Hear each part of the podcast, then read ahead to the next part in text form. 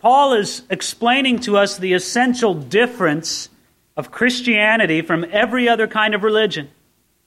When I say Christianity, I mean true Christianity.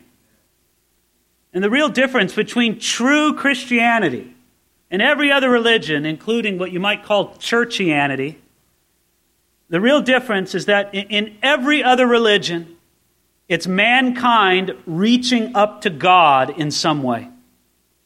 Reaching up through human wisdom, reaching up through human effort, reaching up through human achievement, reaching up through human sacrifice.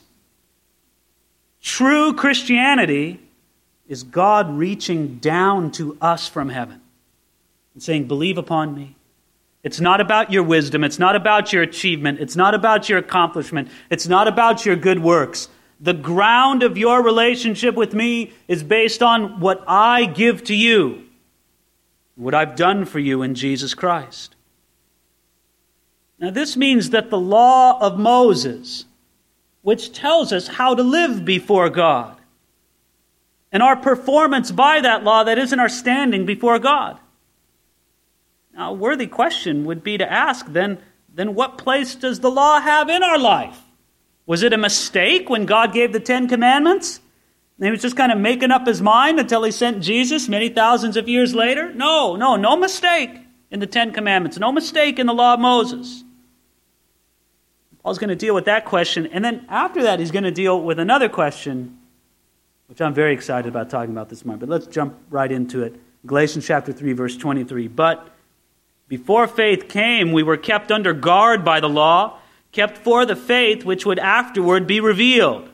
Therefore, the law was our tutor to bring us to Christ that we might be justified by faith. But after faith has come, we are no longer under a tutor.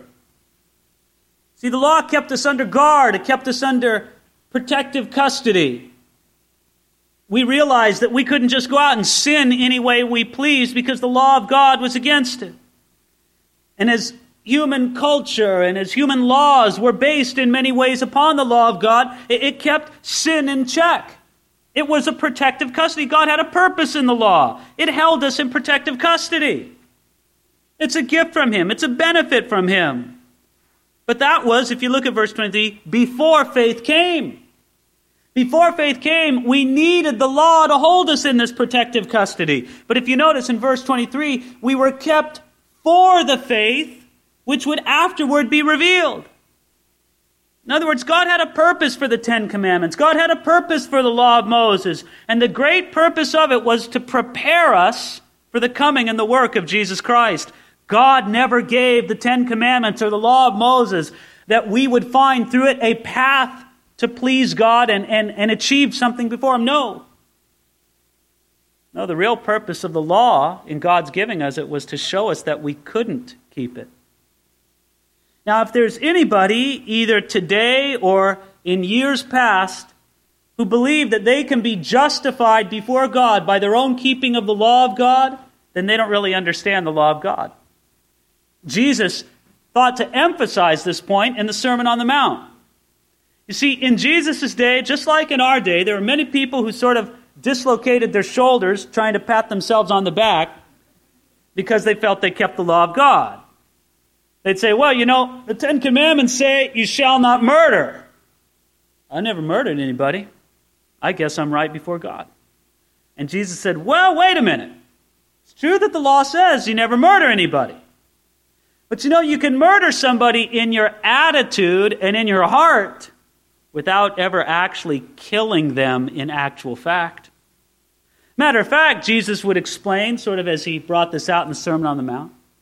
The idea behind Jesus' explanation is you know, it's really no great credit to us if the only thing that keeps us from murder is our own lack of courage or the lack of the availability of a, of a risk free opportunity.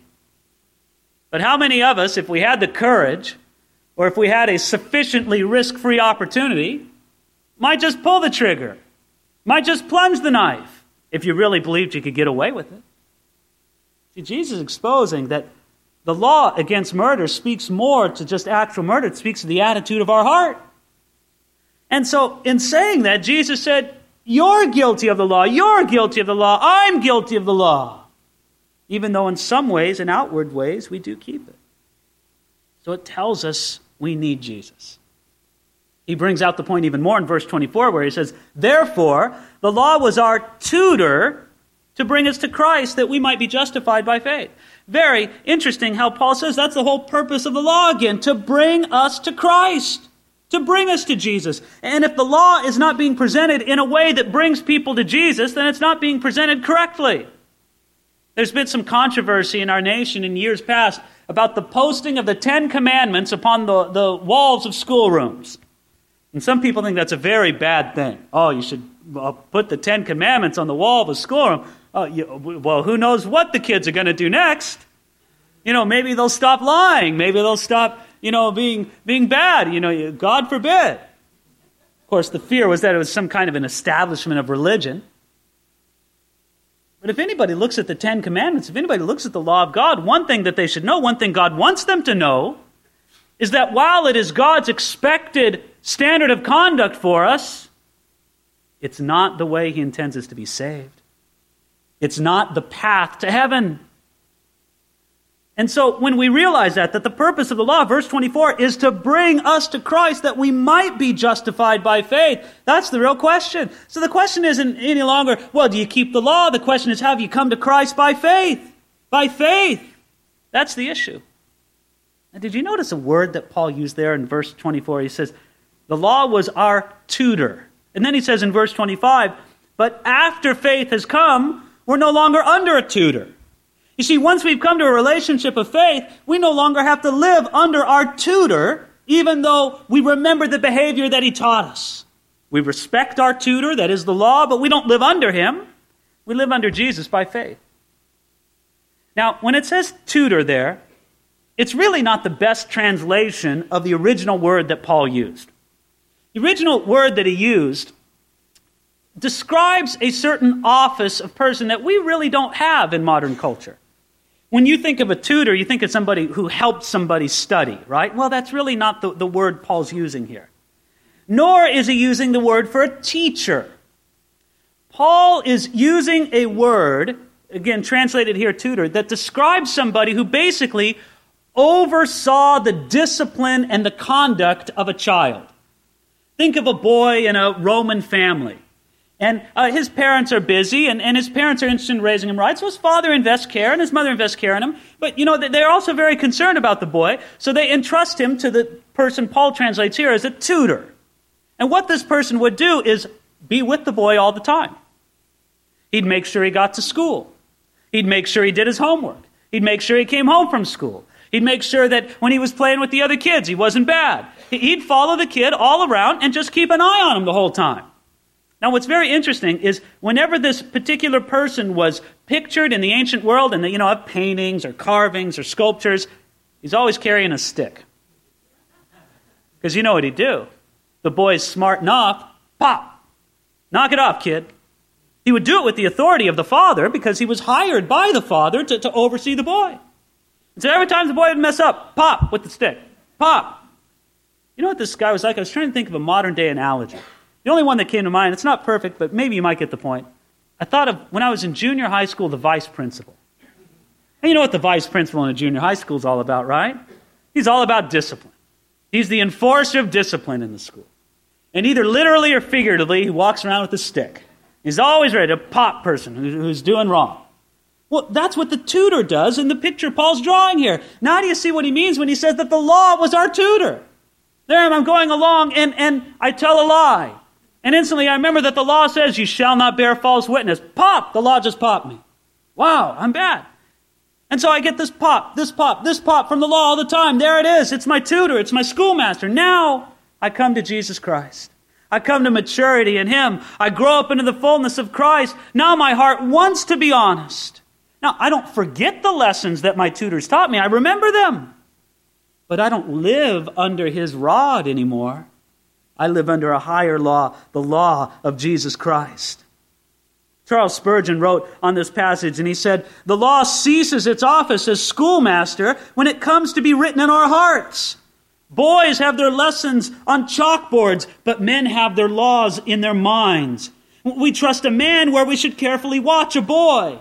When the child becomes a man, his father and mother do not write down little rules for him as they did when he was a little child in a jumpsuit. Neither do they set servants over him to keep him in order. He's trusted.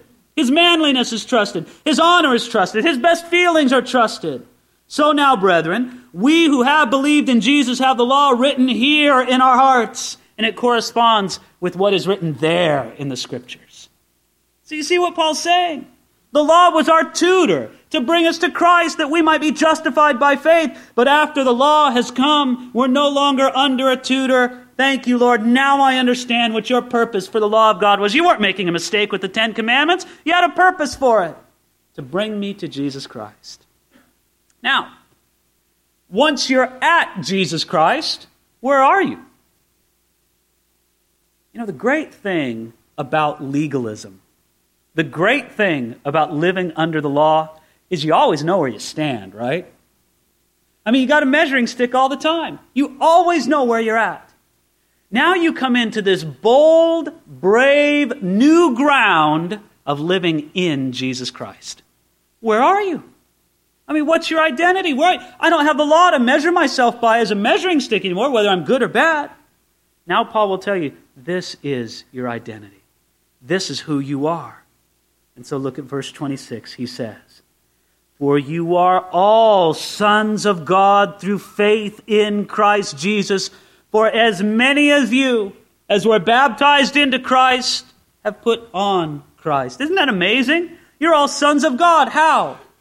through faith in Christ Jesus. Now, compared to what was being taught among the Galatians, this was a revolutionary statement in traditional Jewish thinking. And, again, this was carried over by some Jewish Christians into the revolutionary statement. In traditional Jewish thinking, and, again, this was carried over by some Jewish Christians into the church. In traditional Jewish thinking, your standing before God was measured by your obedience to the law. And so, to truly be close to God, to truly be considered a son of God, you had to be extra observant of the law, just as the scribes and the Pharisees were. You know, the Pharisees were the people in Jesus' day who said, Oh, we're going to be observant of the law. We're going to do everything we can to be right before God. And they say, Well, you know, the Bible says that you shouldn't eat any meat unless it's been properly drained in a kosher butchering manner. So therefore, there they are. They're, they're drinking their super big gulp, you know, after a long day, and a, a gnat falls into it. They say, Oh, I can't eat that gnat. It hasn't been properly bled in a kosher manner. And so they will strain out the gnat. And that's why Jesus said they strain out a gnat but swallow a camel. Because they, they observe the small, small little things, but they miss the big, big picture. You see, this is what they were doing. Now, Jesus says you can be considered a son or a daughter of God. How? Look at it. By faith in Christ Jesus. You're as much a son of God as anybody else. By faith in Christ Jesus. And friends, that's an impressive standing, isn't it? That means that you have a special relationship with God as a loving, caring Father. If you're a child of God, you have a special closeness. If you're a child of God, you have a place of special affection. If you're a child of God, you've got a special care and attention. He cares about you. He loves you. He'll take care of you. That's what fathers do for their children, don't they? You're son of God, he says, by faith in Christ Jesus. Thank you. And then he says, too, that the, the method here that we see is impressive. You're all sons of God. How?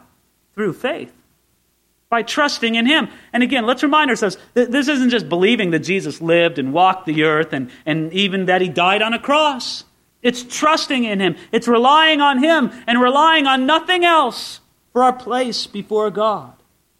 Now, if we're sons of God through faith in Jesus, that gives us one place that we're at, right? Well, oh, great. We, I know who I am. I'm a son. I'm a daughter of God.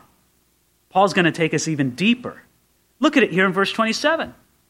For as many of you as were baptized into Christ have put on Christ. Isn't that an interesting phrase he used there? Baptized into Christ. What does that mean? Well, think about a person being baptized into water. What happens? When a person is baptized into water, they are immersed in water, and the water covers them over. You look down upon them in the pool, and all of a sudden you don't really even see them. You see the vague, shadowy outline. You know that they're there, but over them you see the water. You see more water than you see them. That's how it is when we're immersed in Jesus. We're covered over in Him. People see us for sure, but even more so, they see Jesus. We're covered over by Jesus. We're immersed by Him. Friends, you need to be immersed in Jesus Christ, covered over by Him. Your identity, your person, it's all found in Him. Covered over in Jesus, immersed in Him. And you know how some of us are. We just want to be dipped a little bit. You know, we just want to see how the water is. We, we just want to, you know, go under a little bit into Jesus and maybe leave some part out. Right? You, you want to leave your head out because you want to think your way, not Jesus' way. So I'll go in the water up to my neck. Thank you, Lord. Or you, you want to, you know, leave your, uh, your, uh, your, your hand out so that you can, you know, uh, hit somebody with it. Well, I won't put that on the water, and I'll leave that out. You want to take your, your, your checkbook out and leave that out from on the way. You don't want that to get immersed under. Friends, that, that shouldn't be the case at all. After first service, uh, uh, Wayne Walliver came up and he told me that when he remembered a story about him when he was in Vietnam and he was marching through a river and uh, the water was up to his chest and there he was with his with his rifle and his helmet and all this up above his head walking through and he also had in his hand a, a, a can of angel food cake and he wanted that can of angel food cake. He said, "Oh, I want that. You know, I, I got to keep that safe." And he, then he thought, "You know, I'm going to slip in this river and watch out." And before you know it, he did. He slipped and he went under. He lost his rifle, lost his helmet, lost everything. But what was sticking out? That can of angel food cake. Well, you know, that's how some of us are with Jesus. We'll just keep something out. No, I don't want that to be baptized in. I don't want that to be immersed. One time, Gary Monty and I were baptizing a, a, very elderly gentleman that he had led to the Lord at a rest home. And we went over to Chuck Carlson's house, and we were in the uh, backyard there, and we were going to baptize him in the jacuzzi. And when you baptize somebody who's elderly, it's kind of a challenge because you sense how frail their body is, and you, you, want to be careful with them. And this man was gloriously saved, and his family was excited, and we wanted to baptize him. So there we are in the jacuzzi, and Gary and I are working on this together because the guy's frail, and so we're lowering him back into the jacuzzi. And you know, he's an old man. We wanted to be kind to him, so we didn't put him all the way under. We just kind of left his face out. You know, we didn't want to shock him good heavens, give the guy a heart attack or something. So we, we, oh, we just left his face out and then we brought him back up. We brought the guy out and he turned, he looked around and he goes, You didn't put me all the way under. and we said, Well, you're going down again. And we put him down and put him all the way under. Friends, that's how it should be baptized into Christ. You don't see so much of me anymore, you mostly see Jesus. And by the way, shouldn't it be stressed that this is the baptism that really saves us? Our immersion into Jesus. If a person is not baptized into Christ, they could be dunked a thousand times into water and it would make no eternal difference. But if a person has been baptized into Christ, then they should follow through and do what Jesus told them to do. That's receive baptism as a demonstration of their commitment to Jesus. Now, if that's not enough to stress our identification with Christ, look at it here in verse 27 again. He says, For as many of you as were baptized into Christ have put on Christ. Do you know what he means by that? When he uses the figure of speech of put on Christ, he's using the figure of speech of people clothing themselves with Jesus Christ. It's like you're putting Jesus on as clothing, as a suit of Jesus. How are you dressed today? Did you put on Christ? You know, how we dress has a real impact on how we think and act. You know, you're all dressed up, you put on a nice suit, tuxedo. You're not going to go out and mow the lawn like that, are you? No. Matter of fact, you, you, you dress nice and you go to dinner, you sit up a little straighter, don't you? You say please and thank you at the table instead of give me that. You got more manners, right? You're dressed up nicer. How you dress has, a, has an effect on how you conduct yourself. It also affects the way other people see you, don't they? You should hear the comments I get when I wear a tie and a jacket. We didn't recognize you, Pastor. My, don't you look nice? And all these. It's, it's very kind remarks, of course, but it affects how you see yourself, it affects how other people see you.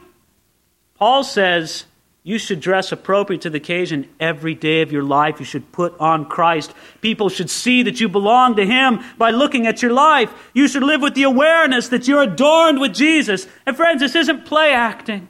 This isn't like little kids dressing up and playing dress up. You know, oh, I'm a fireman, I'm an astronaut, I'm a beauty queen. It's not like that because there's a spiritual reality behind it, right? We have been baptized into Christ. Let's put on Christ. Here's the stress it's on our identity in Jesus through faith. Friends, I hope we can grasp onto this this morning. But you're not just simply associated with Jesus, you're identified in Him. Let me see if I can explain it in a way that, that everybody can grab a hold of. Take the picture baptized into Christ, right? Well, here's a pool of water. There it is and I'm standing beside the pool. I'm associated with the water, right? It's right beside me. But I'm not in it. When I go under the water, then I'm in it. Or, or, here's a suit of clothes, and I'm standing right next to it. There it is. It's hanging on a hanger. And I'm associated with the clothes, right? I might even be holding the clothes, but I'm not in it. You're not just associated with Jesus, your identity is found in Him. So if He's a Son of God, so are we. If he stands righteous before God the Father, so do we. If he has free access before the throne of God, then so do we. If he has victory over spiritual powers of darkness, then so do we. We're not associated with Jesus, we are in Jesus Christ. Now, isn't that just glorious for ourselves and the Lord?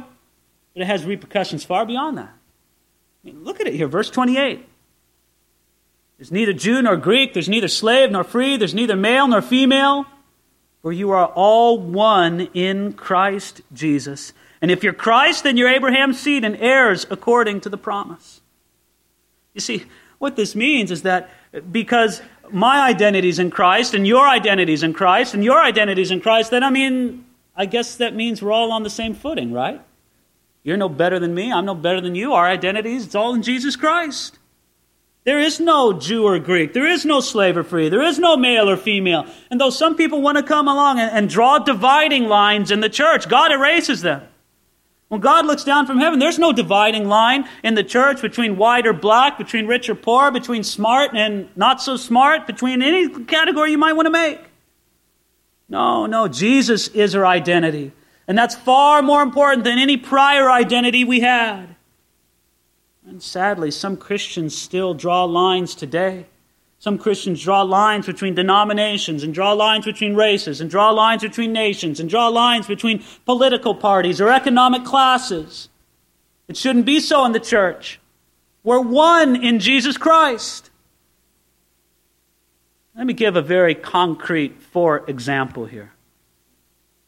Let's say you as a Christian have certain political ideas and, and political understandings. And, and here, here's a, a, a unbeliever over here who shares your political sensibilities. They, they, they, they agree with you on all that. And then over here is a believer in Jesus Christ, someone who is also identified in Christ, who doesn't share your political perspectives. Now, if you feel you have more common ground with the unbeliever who shares your political perspective, then with the believer who doesn't share it, what's more important to you? Your identity in Christ or your political perspective? Your political perspective is more important to you. Because that common ground is more precious to you than the common ground of identity in Jesus Christ. Now, friends, that's what it has to be for us, right? The most important thing in our life, who we see ourselves as, as identified in Jesus Christ how we identify ourselves touches each and every one of us every day. Well, who are you? And, and what do you do? People ask. Well, I'm a doctor, I'm a lawyer, I'm a butcher, a baker, a candlestick maker, I'm a housewife, I'm this, I'm that, I'm the other thing. And that's supposed to tell you who you are, right? No, it doesn't, does it? Who you are? That's who you are in Jesus Christ. That's your identity.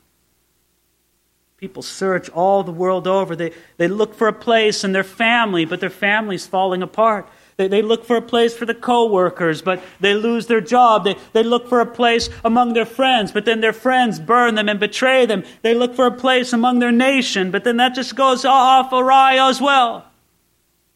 No, friends, our secure, enduring identity is who we are in Jesus Christ. And that's why he says there, look at it there in verse 28. At the end of the verse, he says, For you are all one in Christ Jesus, every one of you.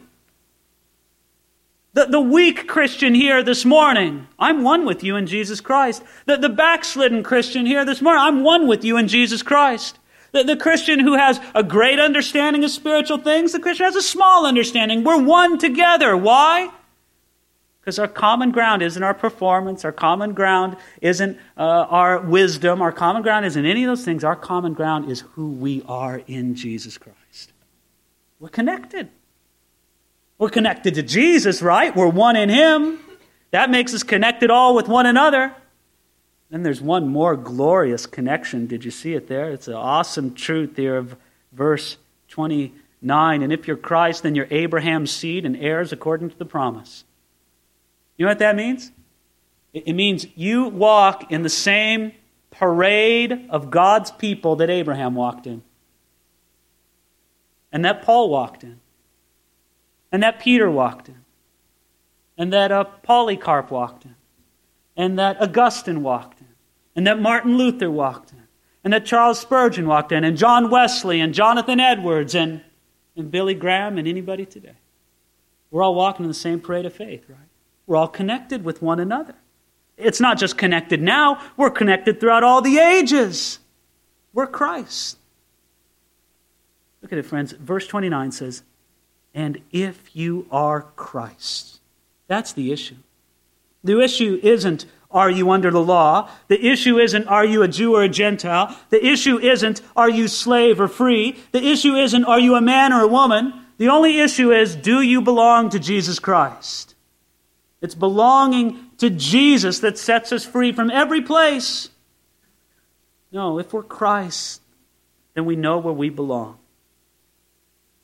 Find our place in eternity, don't we? Because we're sons and daughters of God. We find our place in society because we're brothers and sisters in the family of God. We find our place in history because we're part of God's plan for all ages. We're related spiritually to Abraham by our faith in Jesus. Friends, you have a place. You don't have to live with that aimless emptiness of heart, wondering, where do I belong? How do I fit in? Who am I? You're a son or a daughter of God. You're a brother or sister to other people in the body of Christ. You're part of God's people that spans in that panorama throughout all centuries, throughout all ages. And I'd like to consider it with it being a, a three dimensional attachment. This is who you are in three different dimensions. It has a height to it, right? It connects us to God. You're connected to God. You belong to Him. It has a breadth or a width. It connects us to each other in Jesus. Here we are. We're all connected. We belong to each other. Then finally, it has a length. It connects us with the long line of God's people throughout all ages. We're in the same parade as them. You see that there's not a single person who needs to leave this room this morning with the feeling that they don't belong, that they don't know where their place in the world is. God looks at you here and He says, Not only do I have a place for you in this world, I've got a place for you in eternity. Find your place in Christ. That's where your identity is. As you let it sink down deep into your soul, it'll absolutely revolutionize your life. So, it needs to sink down deep to do that, we better pray and ask God to, to make that real. Let's pray together.